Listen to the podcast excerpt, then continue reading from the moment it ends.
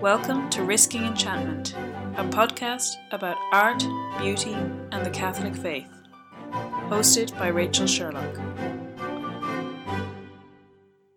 Hello and welcome to Risking Enchantment. Joining me for this episode is Greg Daly.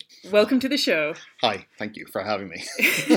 it's no, it's wonderful to have you on. You've been a long time supporter of the show, so it's great to have you on the show now. And Greg has been writing and tweeting about Risking Enchantment for a while, so it is entirely exciting to have him on the show.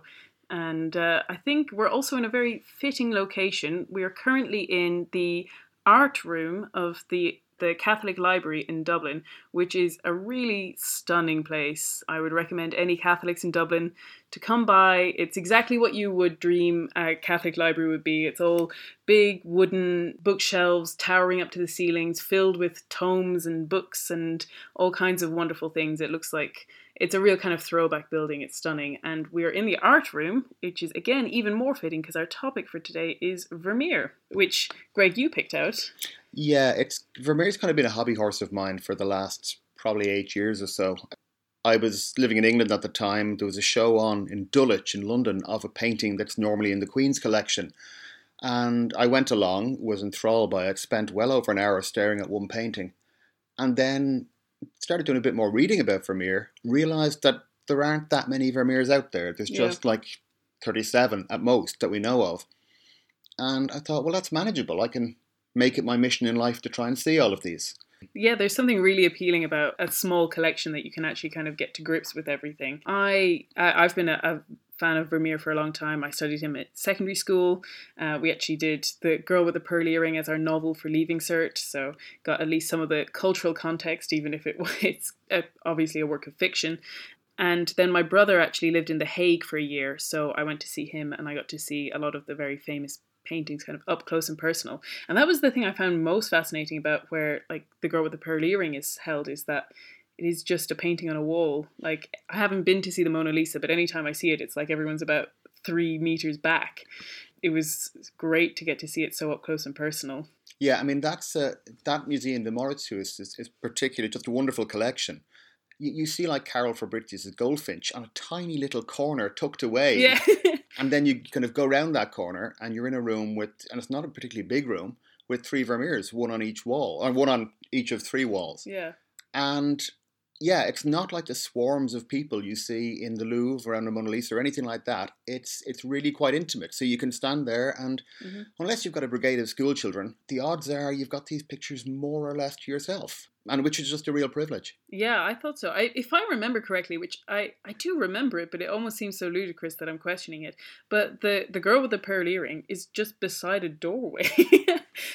um, yeah, there's like and you know it's beautifully set and you can really see it but in the sense it's not it's not sort of at the end of a great hall with um, all of the lights pointed at it. It is just one painting among many amazing paintings. Um, it's funny when a painting is sort of as famous as the girl with the pearl earring you kind of think it's got to be hyped up. It's got to be like it can't live up to the expectation. And to be honest it does. We're not actually going to be talking that much about the girl with the pearl earring, but I, I do love all of his paintings. But given how hyped up that was, I was kind of surprised that it was as mesmerizing. And then, of course, my dad and I played a game for the rest of the day, which was to a competition to see who could find the worst bit of girl with the pearl earring merch, which I, I, it came down to a tie between you know those sort of um, water bottles, but they're almost like bags. Like there's they're they're not hard plastic; they're sort of soft plastic with it. And uh, there was an entire luggage set with just her face across the whole front of the luggage set. That's fantastic. I, I was. I've got a photograph of me, like a selfie, where I'm holding a, an unusual piece of Vermeer merchandise, and it's um, it's a girl with a pearl earring finger puppet. uh, no, I didn't buy it, but uh, I now regret not doing so. yeah, there's just something so kind of amusing to me about taking these amazing works of art and just plastering them across everything that is mundane and boring. And absolutely, they're great.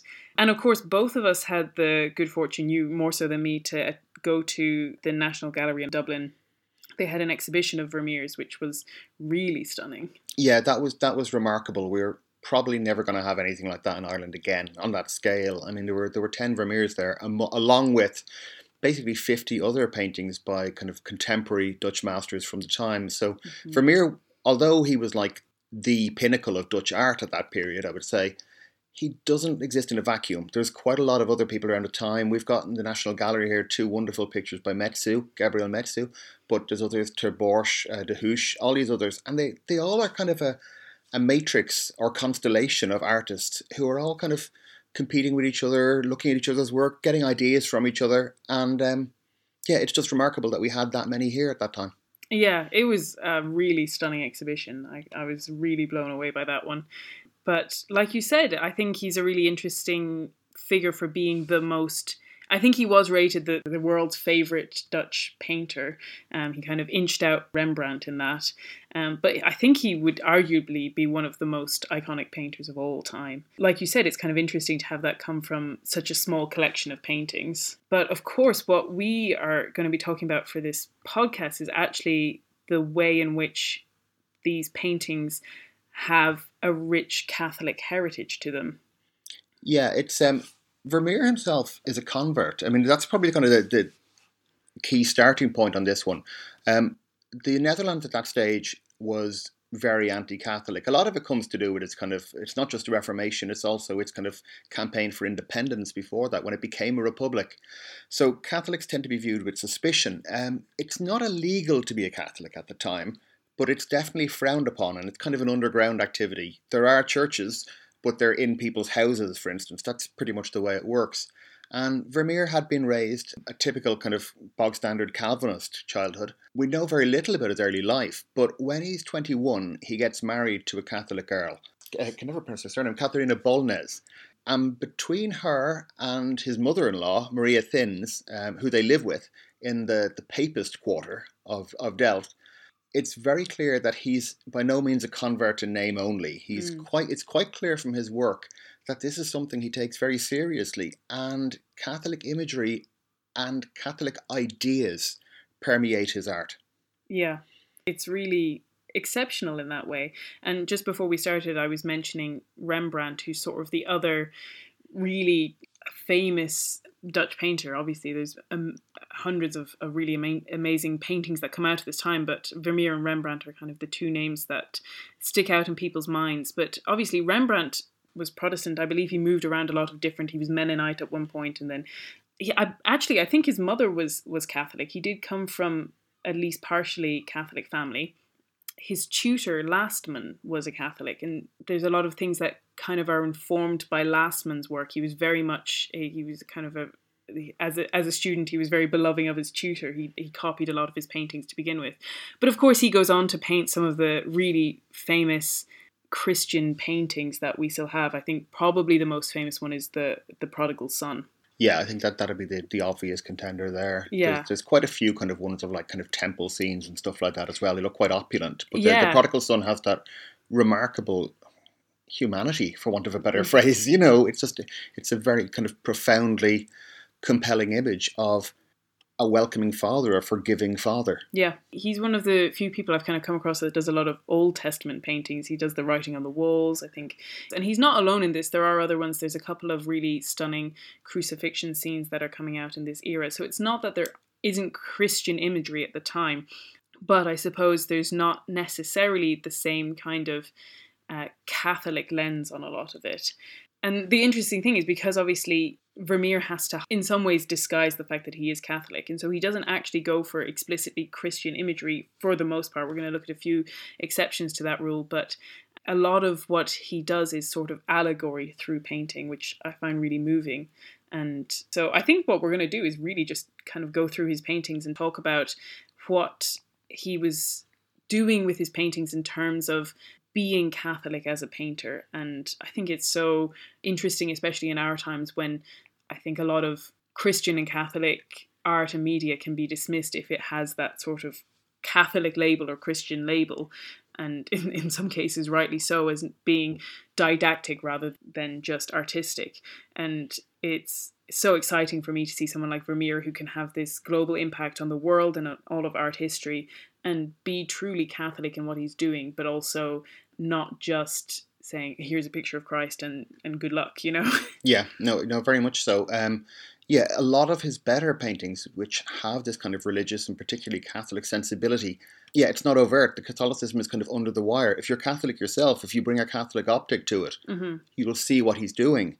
But if you're determined not to do that, and if you, you know, you might you might miss it altogether. It's in a, in a strange way. You know, you think of people like Tolkien or people like that as Yeah. well. Loads of people enjoy Tolkien's work, and yet they clearly are getting it at what's the surface level without seeing what he wants to do with it. When I was researching this episode, I actually came across an article which was very confidently and matter of factly putting forth, well, of course, Vermeer really detested his mother in law, Maria Thins, who forced him to put in all of this religious imagery. And I was just kind of baffled because there was no evidence that I could see, at least. I, well, I hope he didn't detest her. He quite clearly depended on her to, to a very large degree. I mean, they're Um, living in her house and they're yes. dependent on. She's a, a very wealthy divorcee, actually, and she's got a large amount of land, which is able to keep the family going. And it's it's a big family. Vermeer and his wife have fifteen children, four of whom die as very young, but so eleven children who who live, if you like, and um, they all need feeding. And it's it's it's Maria Thins's wealth that basically makes this possible because Vermeer wasn't making a lot of money out of his paintings. He No. didn't paint that many. I think I read that she also supported the Jesuit community quite extensively. Yeah, I mean, like next door. It, Yeah. was, it, was, it was one or at most two doors down the street. Yeah. And um, you have this Jesuit house there. And I mean, it's striking that um, of the, the children of Vermeer and Catherine, two of the boys are called Ignatius and Francis. So it's they're getting these these Jesuit names. So there's a very Yeah. strong link in the family there. Yeah, and like you said, it does seem to indicate in every possible respect that this was not a conversion in, in name only. He seems to have really taken it on. But I suppose the point about we're speculating this because we don't really know a lot about his life. You made a really interesting correlation between that. Well, yeah, it's, it's kind of funny. It's in a weird way. It's like the way we talk about the, the life of our Lord. You know, in his hidden years, what was he doing between getting kind of leaving his parents and going off to the temple and being found there when he's twelve, and when he starts his his his mission when he gets baptized? We just don't know.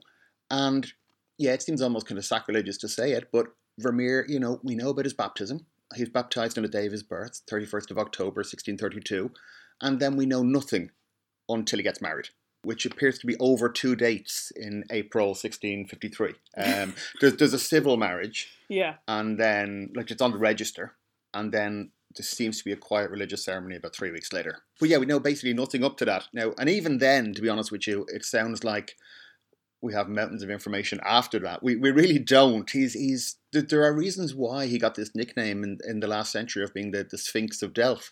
That people just knew so little about him. And when you don't know much about people, there is a tendency to read into them Yeah. and to kind of eisegesis rather than exegesis, you know, to bring your own ideas in. And you have to be careful with doing that.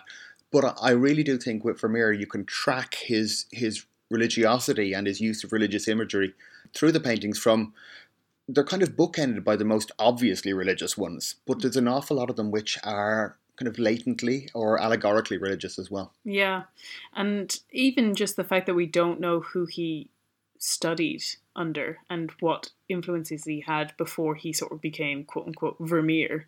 Yeah, I mean that's definitely the case too. There are kind of five major contenders for who he studied under, and there are arguments for and against every single one of them. The ones that look most persuasive are the ones who his art style bears no similarity to.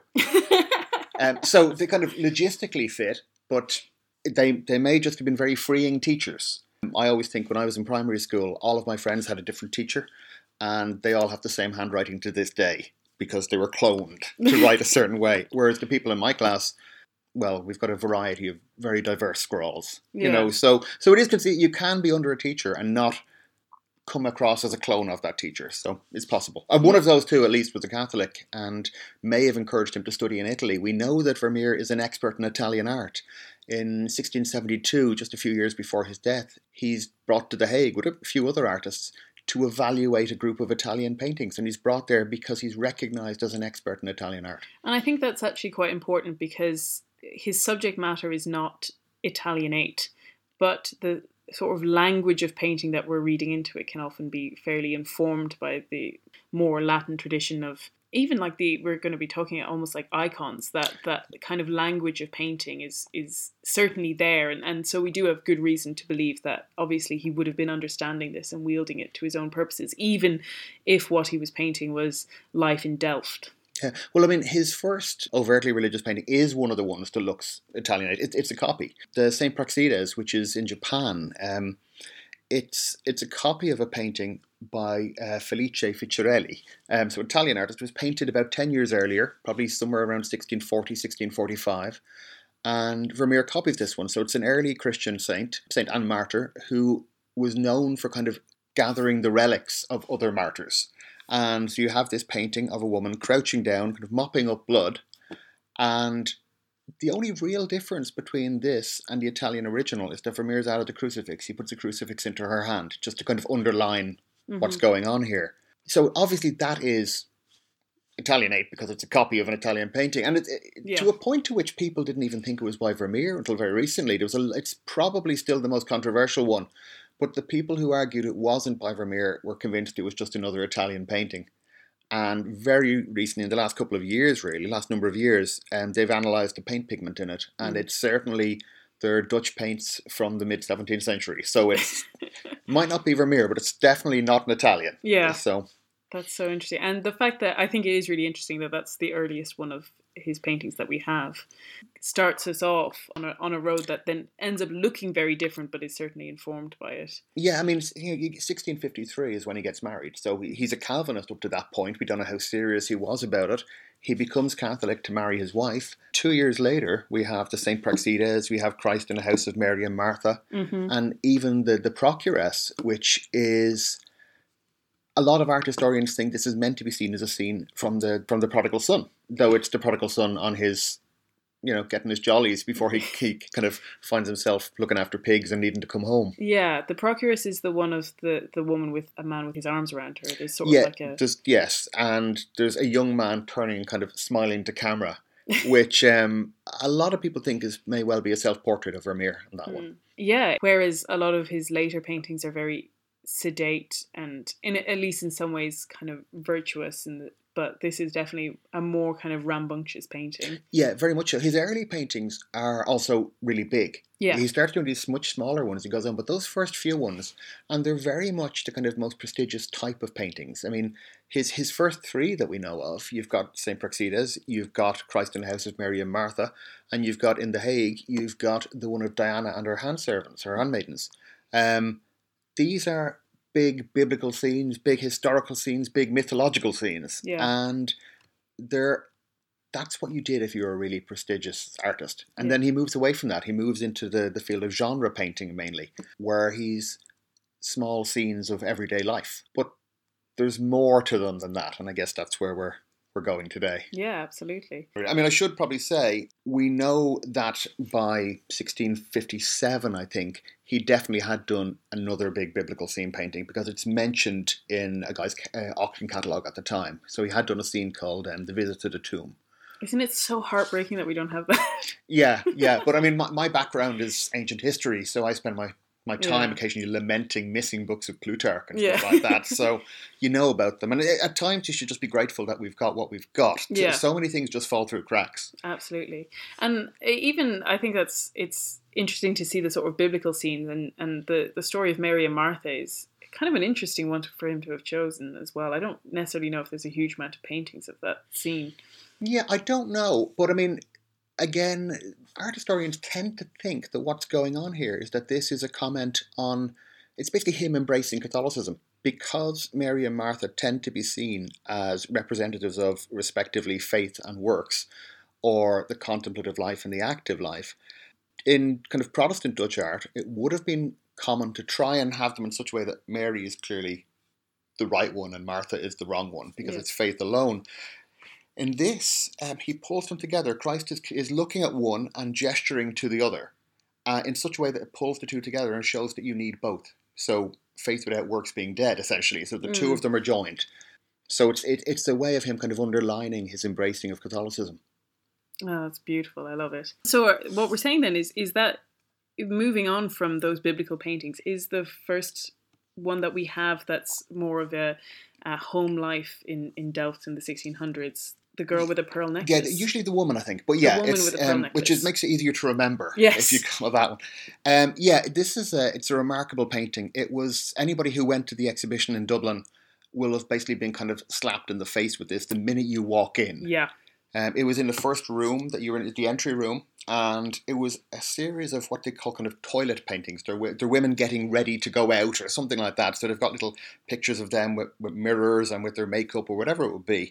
And there's a range of them from the time. Uh, uh, uh, is the, the real kind of innovator in this field, and then lots of people start modelling their stuff on him.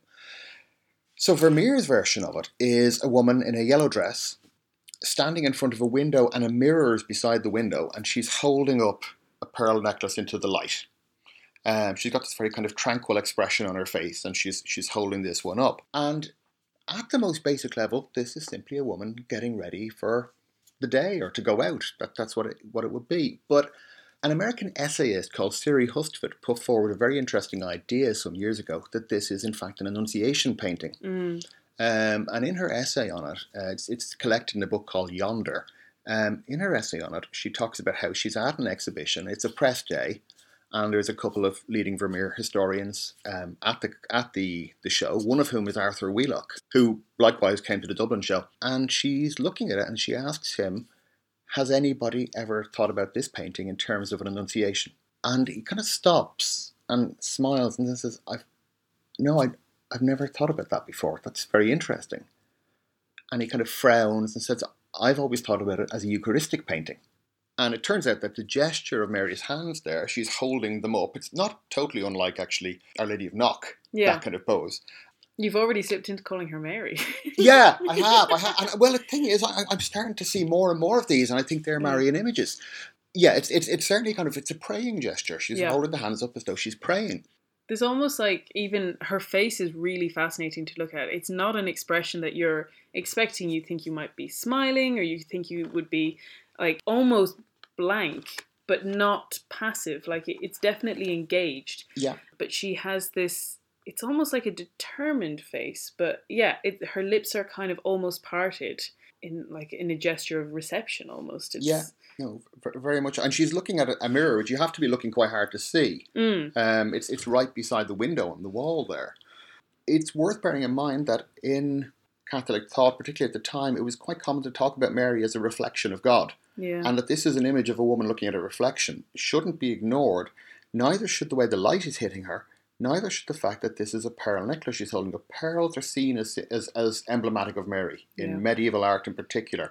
The idea is that you know um, the shellfish opens itself up to something, and then a pearl is brought forth. yeah. Um, well, this is Mary opening herself up to the Holy Spirit, and the pearl will come forth. Well, I was going to say, and I know this motif comes up in in a lot of his other paintings, so I don't necessarily think this is completely accurate. But I also even love that in the foreground is this blue draped fabric, which almost feels like because there's later paintings of women wearing blue. It's like she's not the Virgin Mother yet, but that that blue fabric is sort of waiting for her.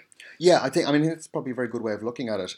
I think. Yeah, I mean, the, the fabric is key in that way, and you see it in lots of other paintings. She will actually, if it is her, don the blue Yeah. fabric later on. So, I mean, I think that that image is there. What's striking is what she's wearing. She's wearing this bright yellow coat. Now we see it in other paintings by Vermeer. Um, he clearly has this kind of dressing up box, if you like, for the paintings. Which I love. I love that you just see that kind of rotating dial of different things that he has in his house that crop up in all of the different images. It's very it makes it so obvious that it's his home, which is very intimate and lovely.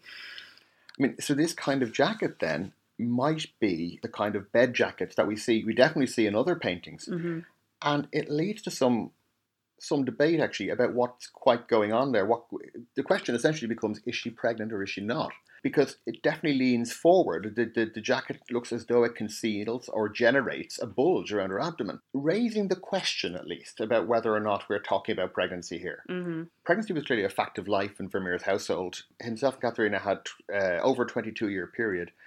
We know of 15 pregnancies. hmm There may have been others, but Yeah. we know of 15. Um, so the woman in his life was very commonly pregnant. So he would have seen this all the time. So that he should be painting a woman in a bed jacket who looks maybe or maybe not pregnant, that, Yeah. that's his life. And certainly, I think it's interesting that Yeah, truly.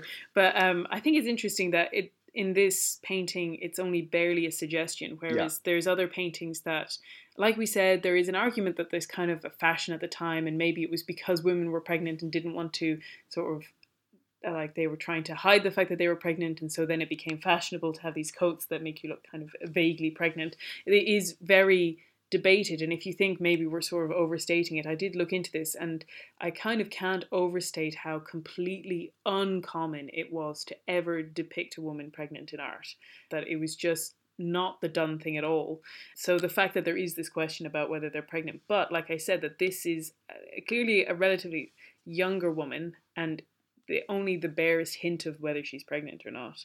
Um, yeah, it's and it's stunning, and she's so radiant. It's hard to even if you look up the pictures online, you get a sense of it, but having seen it in person, you just can't get over how that yellow really jumps out of the painting. Yeah, at, at the time when I, I saw it in Dublin, I, I went to the exhibition four times, and I've, I've since seen the painting again in Berlin, and it glows. Mm. It, it's basically a luminous painting, and it, it, it I've got photographs of it, which I, I took because I was there on the press day, and um, it stands out from every painting around it. There's just this kind of luminous painting that just slaps you when you look at it. It's Yeah. just it, it's very very hard to look away, and that luminous quality is particularly curious when you think of how bare the painting is. Yeah, The painting is a very, very dark foreground with this with a table on it. When you can see a bit of the table, you can see the blue cloth that Rachel referred to, and you've basically got a giant slab of white background with this woman standing against it. It looks like nothing quite so much as an icon. yeah, And you would often find, you know, eh, quite often Vermeer does paintings, and we know from looking at them now with various kind of ultraviolet light and stuff like that, that there were extra details, and then he just painted them out. yeah. I think there was meant to be a sort of hanging behind her or something like that. And and in a lot of the paintings, there's maps and there's paintings that stand behind these women who are getting ready or whatever it is that they're doing. But this is just blank. And what it really reminds me of is the Fra Angelico Annunciation because it feels like she's off center. It feels like there should be another person that she's facing. Um, and have like the blank space in between them, but obviously, like we said, it's it's a wall, it's a it's a window and it's a mirror, but it is just a wall that she's facing. So she's almost like this kind of relatively small detail in a very blank space around her. Yeah, I think I think that's definitely the way to look at it, and it is it is remarkable in that in that respect. Um, even it's worth saying that the again you got to be careful not to overplay these things, Mhm. but you'll find people talking about the fact that the light shines in at an angle that it strikes her at an angle at her at her abdomen. It's coming Yeah. down, and I think that's that's correct. I Yeah. mean, you can see that now. Vermeer likes to paint light coming in from roughly that angle because he tends to have the window at that side of the painting. Yeah. So some of these things just follow. But again, if you're thinking of it as a possible annunciation, well, the pearls are an image there, and the, the mirror is an image of, of Mary, and the light coming in and hitting the, the womb essentially Yeah. is really looks like this is what it is. This is a scene of Mary's fiat, Mary's yes. And speaking of small details, and I honestly took about 10 minutes to find it because I haven't told about it, but even knowing I was looking for it, I couldn't find it. There is a very tiny detail of what looks like an egg like shape on the window, which you would just assume is part of the architecture in some way, if it hadn't been for the fact that Vermeer paints this window over and over again, and it's not in any of the other paintings. Yeah, that's exactly it. I mean, I looking at it whenever if I noticed it at all, I just thought it's the way the wood worked. Yeah, But it's when, and again, it was pointed out to me. Uh, Vermeer clearly paints a lot of paintings in this room, and we never see this again. yeah. So essentially, he has painted a small egg in the corner, discreet little corner of the room, yeah. and the egg obviously is a symbol of new life, of pregnancy, and of Christ Himself coming forth. I mean, we Yeah. don't have eggs at Easter for nothing. and as you will see if we if you're looking at Vermeer paintings, like it, there are immense amounts of tiny little details that do have meanings. Like people who don't see this as an as an annunciation image point to the sort of hairbrushes and various toiletries around her as, as perhaps being a sign of vanity or something like that. That you can look at any of the little details in these images and pull out meaning from them. And later on, we'll be talking about specifically the books of iconologia that he would have referred to in order to make his painting. So it's not insubstantial to point out these these little details that are in there. Yeah, no, I think I think that's very true, and it's important to look at them that way. I mean, they do allow for other interpretations. It's a bit, and again, I'm mentioning Tolkien, but it's a bit like the way he says he doesn't want his work to be a simple allegory. You know, Yeah. you can read it in different ways. It's not a straightforward, this means this, this equals Yeah. this. It, it- it's richer than that, and it's more kind of multivalent, multifaceted Yeah. in its symbolism. Well, I guess we should go on to another painting. Yeah, I think the next one, pretty much more or less, kind of looking at the note in order. If you hear the, you probably hear the pages turning here for what it's worth. I've got a very large book of Vermeer paintings, Which uh, is in front of me. Stunning. I'm really jealous of it. It's very cheap. This one, which is it's probably because of the lack of text in it. Um, each one has a small description, but a wonderful large picture. So, yeah, the woman holding a balance is painted around the same time, kind of early 1660s. And what we have is a woman wearing the same kind of jacket, but this time it's a dark blue one, uh, possibly the same cloth that Rachel was talking about in the Yeah. previous painting. It's a woman with a white kind of shawl uh, and a dark blue jacket holding up a very small and empty balance. She's doing it while facing what's probably the same window with the same yellow curtain beside it. And she's wearing yellow underneath her. She Her- is wearing yellow underneath exactly, and then you've, she's got the table in front of her. She's so it's very much it's the same setup. same setup. He's hung a painting on the wall this time, and the painting is of the Last Judgment, Mhm. and that's going to be key to the meaning of the scene. Yeah. Um, And at least to me, she looks very pregnant. yeah, well, that's the thing, because I mean, you can argue that, well, no, these jackets were just a style, but in this one, you can actually see what looks like a swollen belly in the yellow dress below the jacket. Yes, it's not just the jacket, it is also the dress. I, I would really encourage anyone listening to look up these paintings, but the face that he has painted is uh, one of such radiant beauty. It is really transfixing. And I think anyone with any experience in Catholic art would, at a glance, look at that face, just even the face out of all of the other contexts, but especially with the sort of shawl around her hair, the blue. It, it looks like a Marian face, um, and it leaps out of the painting. The difference between this one and, and the previous one is whereas there was heaps of light kind of coming through the window. This this time it's very much obscured. It's very dark, um, except for this one kind of beam of light coming from the top corner straight onto her face. And lighting the bump as Yeah. well. The bump because her yellow clothes are kind of they look kind of yellow ochre, kind of Yeah. mustard coloured, and except for the little sliver of it you see where the jacket is open at the front, and it's a golden orange Yeah. in that light.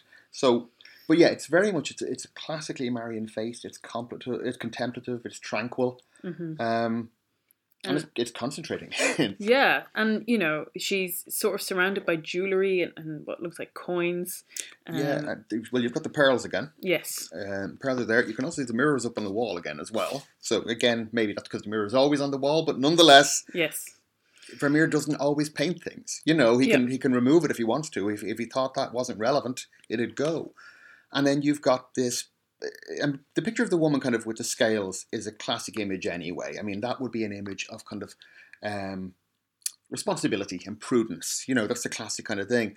Except that we have this large image of the Last Judgment behind, and the I gotta say Mary again. The woman's face is obscuring Saint Michael, uh, who would be given the role of separating the the sheep from the goats, basically at the Yeah. end. That's his job to kind of do the kind of practical work in a way, and she's there instead, holding up a balance instead, so as though to say this is a matter of judgment, this is a matter of conscience.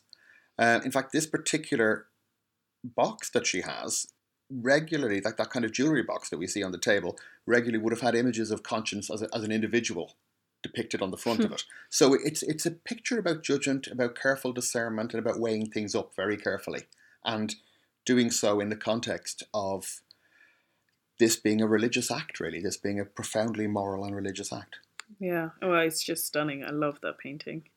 I think that's pretty much the last one that you would have seen in the Dublin exhibition. Actually, it was in the last of the five rooms. I yeah, think. they might have done that actually. They, of- they put it side by side with a similar, well, I say similar, a similar painting by De Hooch. I'm, I'm an enormous fan of Pete De Hooch's work, and he does some things that other artists can't even get close to. Whenever he has a picture of a house, there's always like a door in the house leading through to another room, or maybe a room and then a garden, and people in that, and you have an extraordinary sense of depth going on in his. But when you put his woman with a balance side by side with Vermeer's woman with a balance, and his one's wearing a blue mantle with white fur around it and all that as well, um, it looks like an amateur student compared to him. You know, and he's Yeah. not. He's a phenomenal artist, but yeah. next to Vermeer, it just looks uninspired and, and, and crude even. Yeah.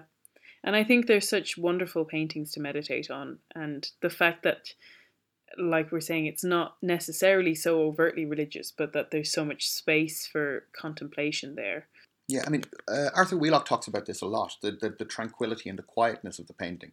There's a tendency for people just to fall silent around these and just kind of gaze into them. They work in some ways like icons in that sense. And I almost think if you wanted to treat them as icons, you could. You know, they, they do come across as almost prayers in the form of art. I think that's what he's doing there. So.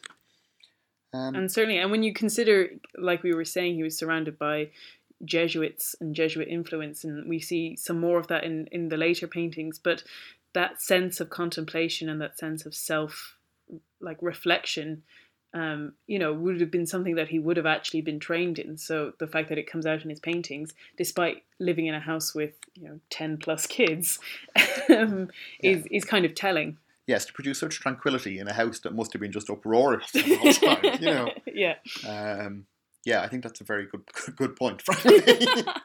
so we can move on to yet another woman in blue standing at a window.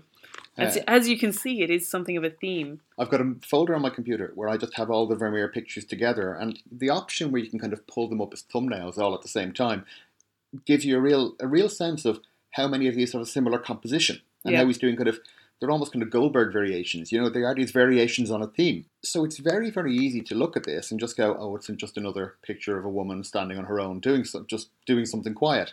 And it is that, but I, I would balk at the word just another. Um, there, there's something much more going on in this one. It's, yeah. a, it's a very simple, very still image, which is probably an inspiration long term for people like Mondrian with their rectangles in their art, big bright colours and rectangles. And you can kind of abstract this down very simply. But I think here we're looking at, again, another annunciation. A woman reading a letter is obviously somebody getting a message. She's wearing her blue jacket. That makes her look a bit more Marian than mm-hmm. before. This one surely is pregnant.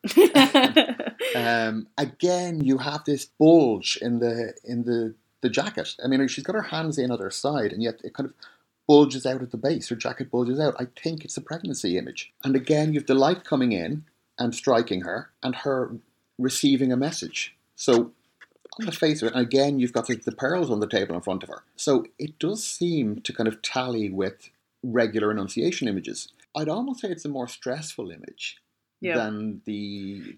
There's, there's a map behind her which almost kind of suggests going on a journey. I know another one of the readings of this painting is receiving news of a husband who is out sailing or out traveling and so there's that kind of sense of travel with the map behind her. But there is that kind of like you said that she she looks more perturbed in this one. She looks more like the the woman with the pearl necklace than the the previous painting which does look like a very different woman.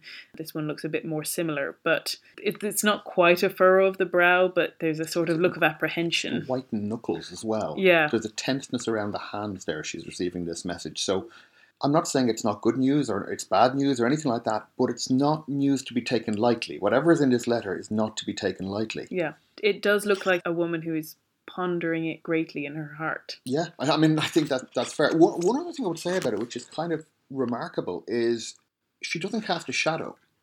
Um, Vermeer is very, very interested in light, and the effects of a lot of his paintings are such that people regularly consider where, whether he may have used a camera obscura, this kind of primitive form of camera, to, to guide him while making his paintings. Whether or not that's true, he's a man who understood light, he knew how it worked, and often referred to as a master of light. And that makes it all the more striking that we look at this picture and you can see the chair by the table, and that casts a shadow onto the wall. The map is casting a shadow, and the woman herself is properly sculpted, if you like. She has shadow around her. She's she's sculpted. She's painted in the round. Mm-hmm but there's no shadow behind her. She's so it's as though the light that's coming is passing through her with no taint at all. Mm. If you wanted an image for somebody who's free from original sin, a person with no shadow. Okay, you might say that's a vampire as well, but, but uh, I, I, think it's important because it's not mm. accidental. Yeah, yeah, that's really true. I I love that. Greg mentioned the pearls that are he sort of goes to an enormous length to have a tiny corner of a table that just happens to have pearls on it.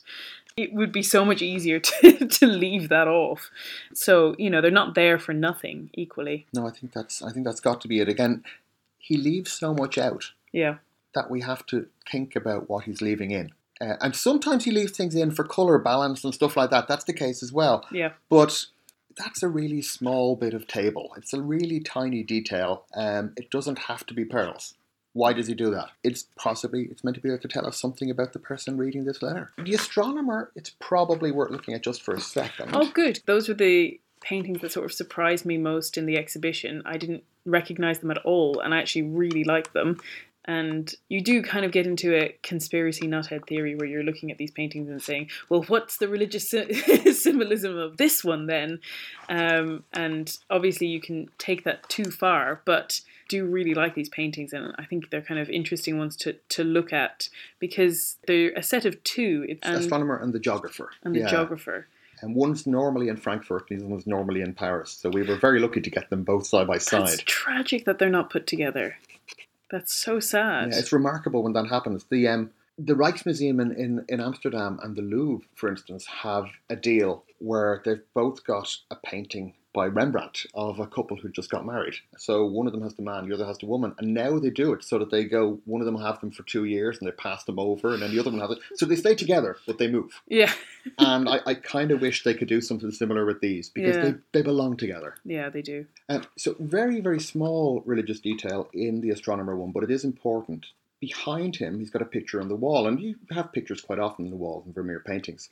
Uh, it's a picture of Moses being found as a baby. It's not very obvious that that's a picture of Moses being found. It looks kind of like blur if you look at it in isolation. Yes. But you see it much more clearly and on a much larger scale in the Dublin painting of the woman writing a letter with her maid Mm. and it's it is quite clearly the same painting if you put them side by side. So going straight to the Dublin painting, then again, this is very much this is from Vermeer's kind of mature period. He's he's he's it's definitely one of his later paintings. They think it's probably done around 1670, so just before the family faces financial ruin. And you've got a a woman writing a letter at a desk, and she's concentrating hard writing this letter. In front of her, you could see a crumpled letter, which may have been a previous one, uh, a previous attempt that didn't work. You can see a bit of wax and a sealing stick for, for these letters. And she's basically writing in a, in a frantic way. She doesn't look frantic. Vermeer doesn't really do frantic. but you know that there's an urgency about it from these bits of uh, paraphernalia on the ground. Behind her, you've got her maid looking out the window. Um, and it's the same standard thing. The light is coming in at the same angle. We know how Vermeer works. And on the wall behind her is an enormous painting of the finding of Moses. The painting here, in a sense, this isn't a Catholic painting, but it's where Christian imagery is useful for understanding the painting. This is, a, in many ways, it's a genre painting. Uh, There's a whole series of them. Vermeer has six pictures of women writing or reading letters. It's very much of the era. It's probably a love letter. That tends to be the way this, this genre works. And if you put a picture in the background, the picture within a picture is usually intended to give you a sense of what's really happening. And in this case, you've got the sense that whatever happens, it's in God's hands. It's down to providence. So the woman may be worried herself. She may be kind of tossing things off her desk in a hurry and maybe knocking them over.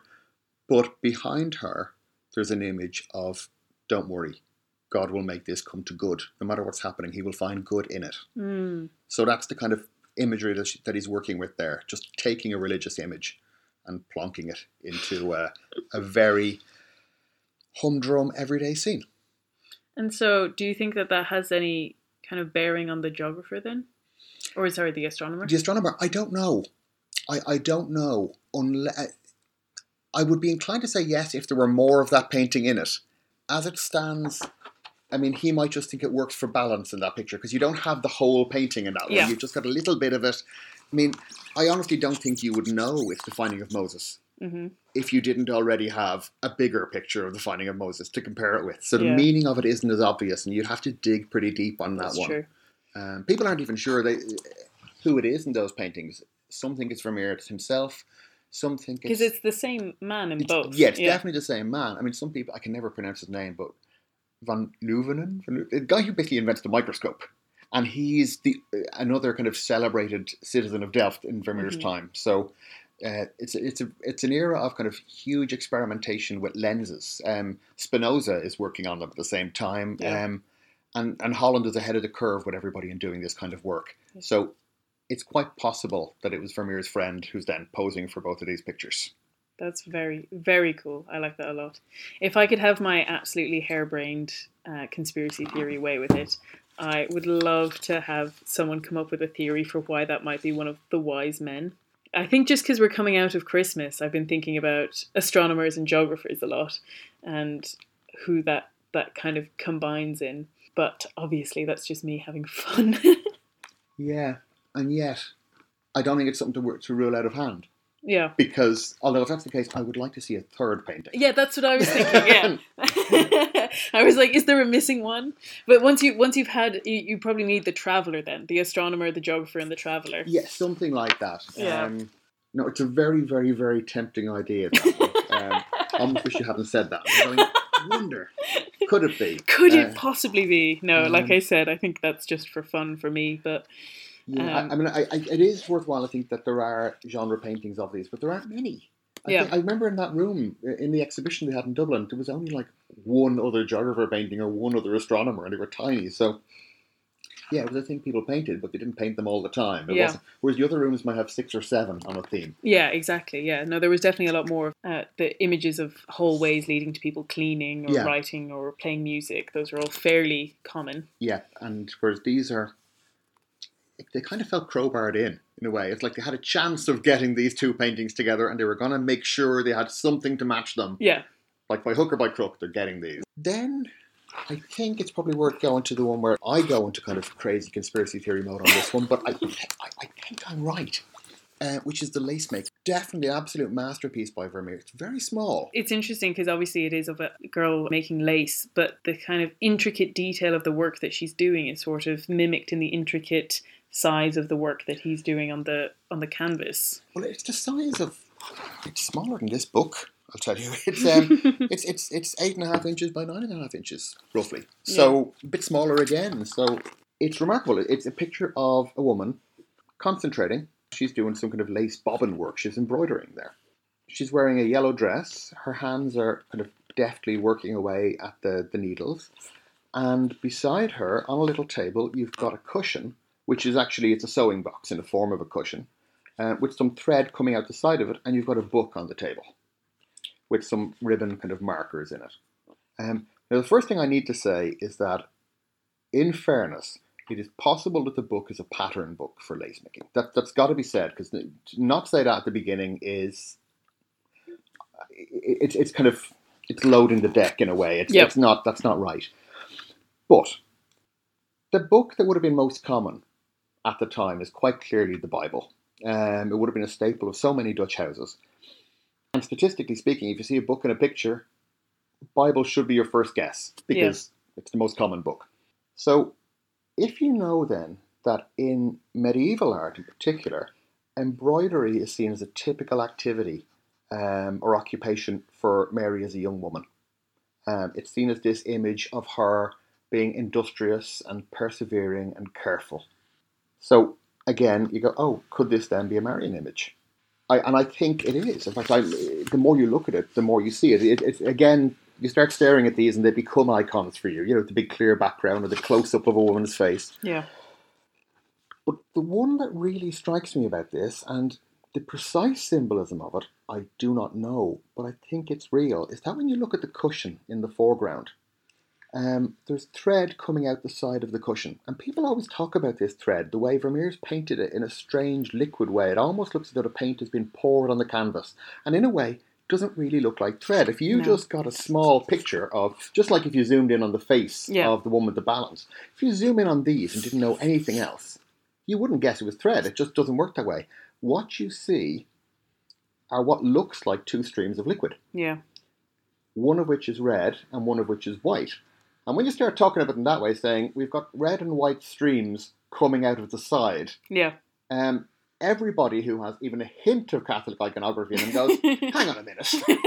I recognise that. Yeah, exactly. It's the standard. It, it's the image for typically whether it's the the blood and the water coming from our Lord's side and the cross, that being a symbol of the birth of the church, that also being a symbol of baptism and the Eucharist, because you don't have to be red and white thread. And they don't have they certainly don't have to look like liquid. Because she also doesn't look like she looks like she's working with white, but the red is really incongruous with the rest of the painting. Yeah, it's, it's I mean it's, it's outstanding. I mean it, in a in a very literal sense, it's it's a remarkable color to use there, and Yeah. probably red doesn't pop up often in Vermeer paintings. Um, it's you see a very very very dark red on the kind of uh, oriental rugs that sometimes decorate the tables, but other than that, red is more or less absent, except for the blood that Saint Praxedes mops up, Mhm. except for the blood of the snake, which we will see uh, in a moment um, in the allegory of uh, the allegory of faith. But this just looks like blood and water Yeah. coming from coming from the side of the cushion. Um, yeah. the, the cushion has a name which kind of uh, the, the the word kussen in, in Dutch actually means kiss as well. So there isn't a possibility there to kind of that this is kind of a love symbol in a way. Mm. But again, you got to be when you're working with this kind of what what seems to be a deeply private and personal kind of set of allegorical images. Yeah. You've got to be careful not to kind of overplay your hand. But I do think it's striking. Um, you've got a young woman zoomed in, uh, close up on her. It's, a, it's very much just a close up painting, like an icon of Our Lady's face, basically Yeah. where she's doing an activity which is commonly typical, which is typical in paintings of, of Mary in medieval art, and then you have this kind of Christ image at the side in the streams of, of blood and water. Yeah. And it's a painting that really does draw you in. And her face is in shadow, which then really focuses you on, on her hands. There's a, a quote from Paul Claudel, who I've referenced before in this podcast. I, I find him quite interesting. He was uh, he was the person who was converted upon walking into Notre Dame on a Christmas Eve and hearing them sing their hymns. And you know that he's kind of famous for that being that person who's converted by beauty. But he is a he is a quote on Vermeer. The first part is just him sort of gushing about Vermeer, and then he goes on to speak about the lace maker. He says, "There is one I shall not say greater, for here it is not a question of greatness, but more perfect, more rare, more exquisite." And if other adjectives were necessary, it would be those offered to us only by the English language eerie, uncanny. You have been expecting his name for a long time Vermeer of Delft. Look at the lace maker in the Louvre, busy over her frame, whose shoulders, head, hands, with their fingers like two workshops, are all concentrated on the point of the needle, or that pupil in the centre of the blue, which is the focal point of the whole face, of her whole person, a sort of spiritual coordination, a ray of lightning discharged from the soul. That's Mark, but where did you come across that? That's that's great. It was in something called Salmagundi magazine. Oh. But yes, no, I, I love that quote. Salvador Dali was another person who was obsessed with this painting. Really? Um, and we yeah. talked about Dali when we were talking about bring back Catholic weirdness. No, he was obsessed with it, and also bizarrely obsessed with rhinoceroses, and he saw the two being linked in a very weird way. There's one of his events, he did a thing where he, it was in a film that was shown actually in Dublin around the time of the exhibition, and they had a big replica of the lacemaker put up beside a rhinoceros, like Paris Zoo or something like that, and he was hoping the rhinoceros would spear it with its horn. It didn't, and then he got like a lance somehow and and cycled on his bicycle, so he speared it himself. This is an entirely suitable story for Salvador Dali. Well, yeah, and it does again go. Do you really want Catholic weirdness back? Is that what we need? yeah, that's maybe taking it a little far. But yes, no, it's a it's a very kind of it's almost a strange painting. Doesn't feel like a lot of his other paintings. It's it's still very recognizably Vermeer, but it's the sort of close up. There's almost like a claustrophobic element to it. The intimacy is remarkable. I mean, he does quite a few very intimate pictures of women that way, and not just the ones where they're getting ready and they're holding holding the necklace and so forth. But if you look at the maid asleep at the table, Mhm. if you look at the milkmaid or the one with a water pitcher, something you Yeah. kind of not expect to see. They're, they're not kind of voyeuristic, but there's an intimacy. But this goes further again. This is like zooming right in. Yeah. I mean, all you can see is basically head and upper torso where the hands happen to be. Um, and they're, they're very large in this very small painting. They take Yeah. up a large Yeah, her actually her hands because a lot of the the paintings of the women, their hands are quite dainty. Uh, Her hands are very big in this painting. Yeah, they're very prominent. Yeah. Actually, yes. And speaking of Claudel, I actually have another quote from him, which I think maybe refers to um, some of our earlier paintings with the, the woman looking in the in the mirror. But it's just such a he just puts it so well. Um, he says, "At the touch of Vermeer's brush, the canvas transforms, so to speak, into a spectral silver-backed mirror, into a magical retina." Writes Claudel. Who goes on to explain that through this dematerialization and this freezing of time, which are caused by such a mirror and its underlay of silvery, shimmering glass, we are elevated from the realm of reality into the paradise of essentiality. Such an effect can only be compared with the precious wonders of the camera obscura. So that was the the the camera like device that you were talking about. But I think even when you were talking about how the woman reading the letter doesn't cast a shadow and that, that freezing moment in time, um, I think that is what makes these paintings so captivating in, in, in a very unique way. Um, which I think actually leads us to, to our last painting, I believe. That's that's right. And um, if up to now we've been talking about simplicity and clarity and so forth, you can forget all of that now. Yep, it goes all out the window for the last one. It's it's like it's 1671 or thereabouts. It's one of his last paintings, maybe two, three, four. 1674 at the latest, just before his death. And it's as though he suddenly realised that he's living in the Baroque period. And he throws everything at this painting, which Yeah. is the allegory of faith or the allegory of Catholic faith. Yes, as it's properly called. certainly that's the most accurate description of it because it's uh, a profoundly physical, image ladle, symbol ladle, incarnational work. hmm And there's so many elements to this. Like eh, whereas we were kind of picking up on tiny elements and, and and pulling meaning out from this, this one just has meaning everywhere you look. Yeah, I mean it's it's kind of hard to know where to start with this one. Um, you've got your curtain in the foreground pulled back, so you're looking into a scene, and you've got a woman dressed in blue and white with her foot upon a globe, standing on a kind of raised kind of dais. Um, behind her is a large painting of the crucifixion. Hanging over her is a large glass ball. On the table next to her, if it is a table and not an altar, we see a Bible, a chalice, a crucifix, and if you really squint to go up close, an actual crown of thorns, which is just there. You That can- is yeah, barely there. you know, barely there. And then on the ground in front of her, you've got a serpent which is bleeding because it's been crushed by a large rock or big block of wood.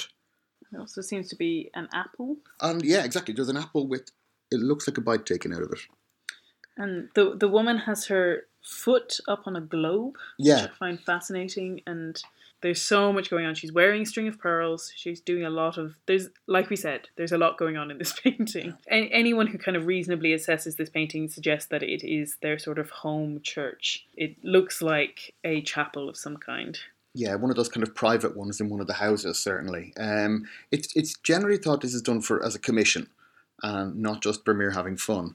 Um, and it's very it's very. I mean, it is clearly atypical. Um, it is the most convoluted and complicated of his works in many ways, and a lot of people think it doesn't work because of that. And I think it's because we like the simplicity of Vermeer paintings. Yeah. and there is no simplicity in this one. Nope.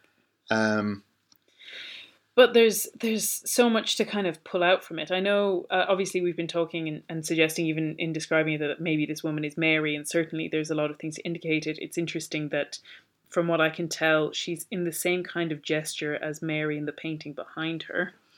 There's that kind of leaning head to and to one side. But I have also been reading from Elizabeth Lev's book how that particular gesture was also fairly common in depictions of Mary Magdalene okay. of like leaning back on the breast of our Lord. and it's not.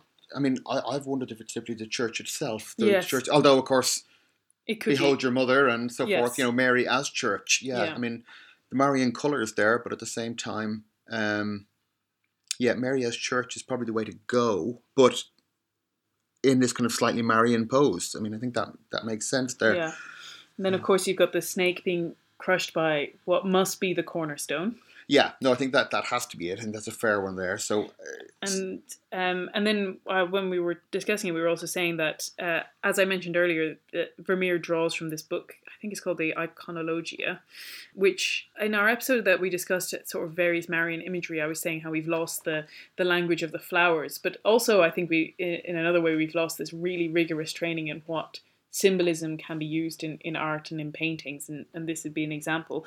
But classically, I believe that would it be the chalice in the Bible as a symbol of faith? yeah, but I think it goes further. Well, actually, yes, that's true. Chalice, And and the Bible then certainly he- would be, but And then he added the different elements to it to make it more explicitly the Mass and the Eucharist. Yeah, I mean that's really what he's hammering home. You've got a Bible on a table is just a Bible on a table. It's the proclamation of the word. Yeah. But you put the chalice there, Mhm. and that's the blood of Christ. And in case you've got any doubt that the mass is the crucifixion, that you're going to, it's it's a representation of the of the crucifixion. You've got a crucifix there, and you have what appears to be the actual crown of thorns, um, Yeah. which is, I think, the most subtle detail in the whole thing. Unless there's bits I haven't spotted, and given Yeah. that you can barely see that, I'm kind of suspect there may be other things you can barely see in this painting. But Well, but the, the crown of thorns, i it's hammering home the mass is a real thing. This is a real sacrifice mhm, rather than a. It's not simply a reenactment yeah. in some kind of symbolic way. This is this is real.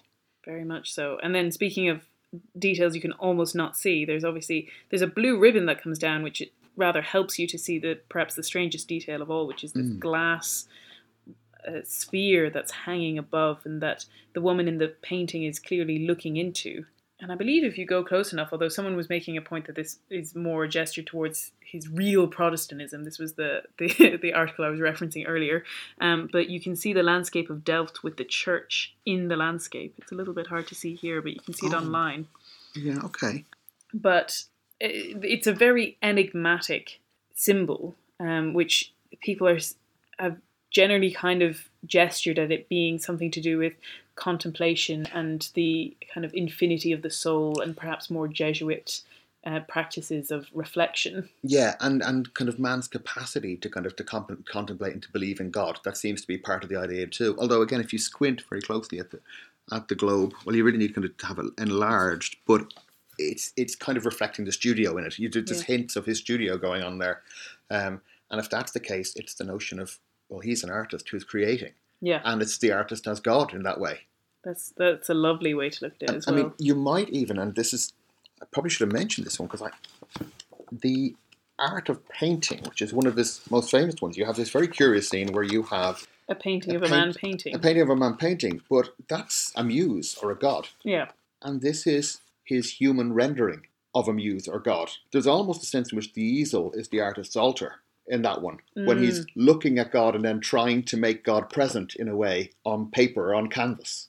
yeah. No, that's so a it's, lovely way it's, of it's, it's, it's, it. Yeah. and this is that's one of those paintings as well where you also you have the the curtain kind of pulled back and you're looking into a scene. There is definitely a, a similarity between the two. Yes, and they're the most kind of, like you said, baroque pictures of, of Yeah. his and the most symbolism heavy. And I think that was actually a point I was going to make at the end to kind of round up what we were saying is is him making God present. I think what's so lovely about it is is that the kind of incarnational quality of it, like yes, Christ came to Jerusalem 2000 years ago and that that was a fact of history, but in breaking into time in that way, he is also broken into all time, and that we can encounter Christ in the humdrum every day, reading a letter, putting on a string of pearls, balancing up your coins. That these really practical, what you would say almost mundane paintings can be something that brings us to encounter God because God is an actual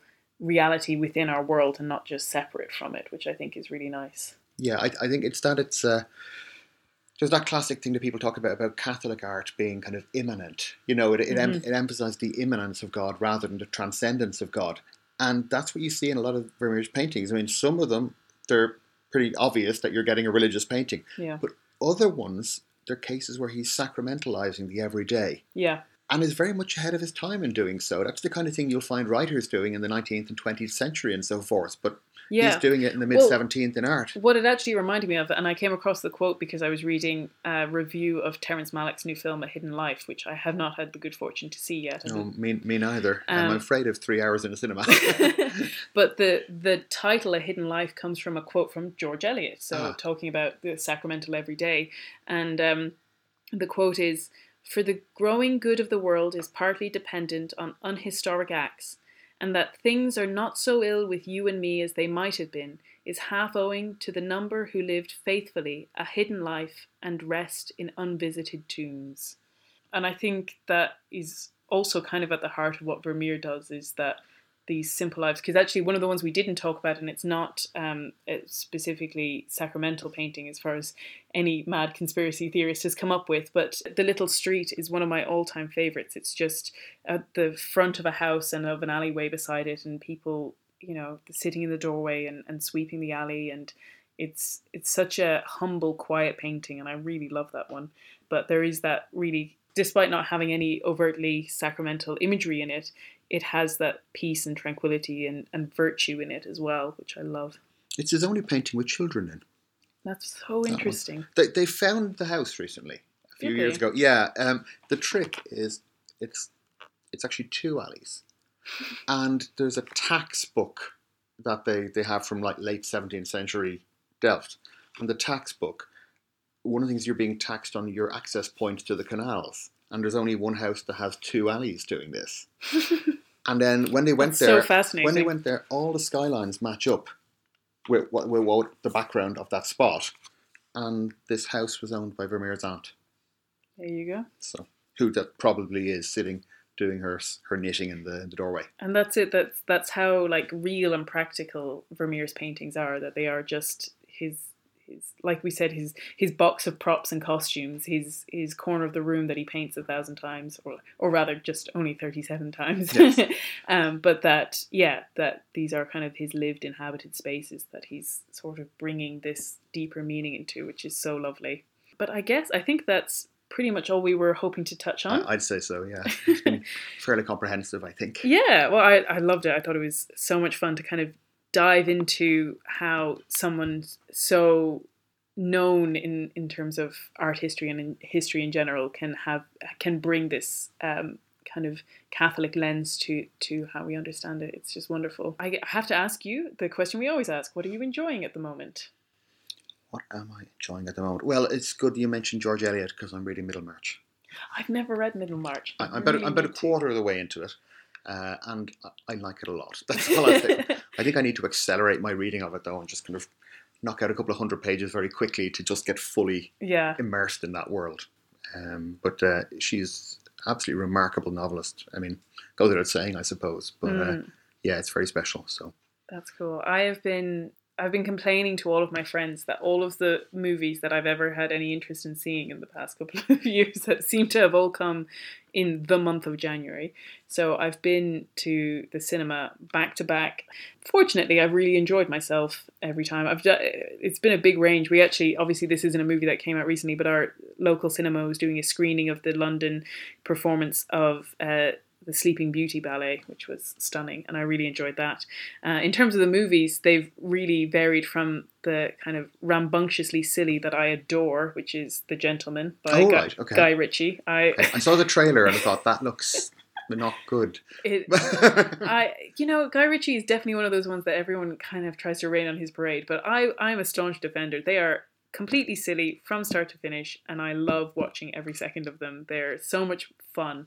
Um, I saw Uncut Gems, which was pretty brutal. It's not it, obviously it is there is violence and, and kind of graphic things in that movie, but it's just brutal in the sense of how despairing it is and how difficult it is to watch someone. It's about a guy who's a, a jewelry seller and he can, he's trying to sell this particular opal that he's come into possession of, and it's uh, he just is incapable of making good decisions for himself it seems and it's very painful to watch his his whole life fall apart and then seem to get rebuilt and then it's just a kind of cycle but I went with a friend who is still deciding whether she thinks it was good or not but it was it was certainly compelling Mm. um, but I did ha- see a review which described it as like having a heart attack for two hours which was kind of the ex- the feeling good?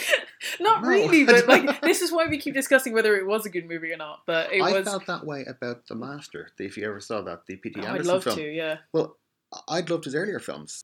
I don't feel a need to go back to There Will Be Blood. I think it's a phenomenal film, but it's ultimately a study of a man's damnation. hmm Magnolia is full of horrible stuff, but it's a, it's a redemption story, and a very profound redemption story.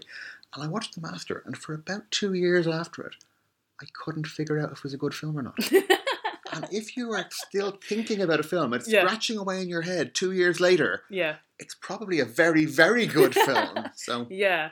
Um, but the one I'll probably touch on last is the one I went to first, which was 1917, which is also Oh, right. fairly tense and um, a bit like having a, a panic attack for about two hours. But I do, I did think it was really impressive. I do love like interesting filmmaking techniques and how they did make it feel like it was one shot and in real time, and um, and yet it's more than just the filming technique. It's not just oh we did something flashy. It's it, the the technique serves the story and the story is very compelling to watch. So yeah, I did like 1917 a lot.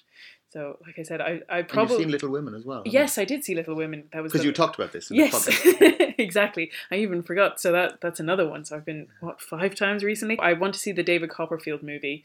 I want to see A Hidden Life as well, but uh, I don't know how many more I'll I'll see before I run out of steam. But I'll probably end up spending the rest of the year looking at the listings, going, "Oh, there's nothing I want to see in the cinema." I, I think that's typically the way. I used to also always find that January traditionally is the month when people have least money, and it's also the month when all the Oscar films appear. Yeah, this so bad un- unless cinema is your idea of a cheap night out, that's a problem. Yeah. you know.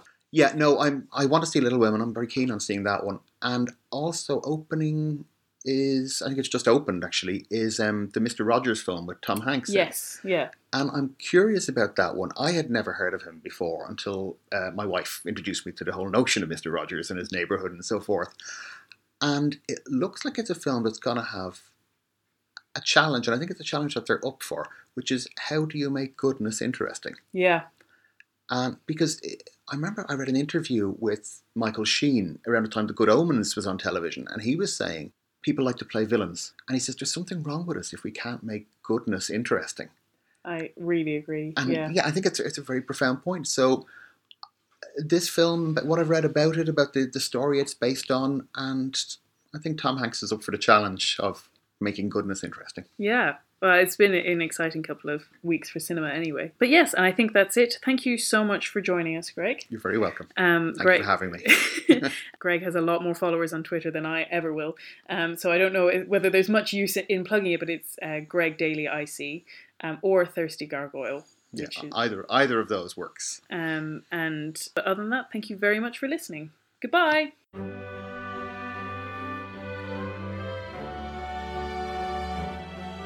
This has been Risking Enchantment. Music by Kevin MacLeod. You can follow me on Instagram and Twitter with the handle at SeekingWatson. And you can find out more about me and the podcast at rachelsherlock.com. Thank you and God bless.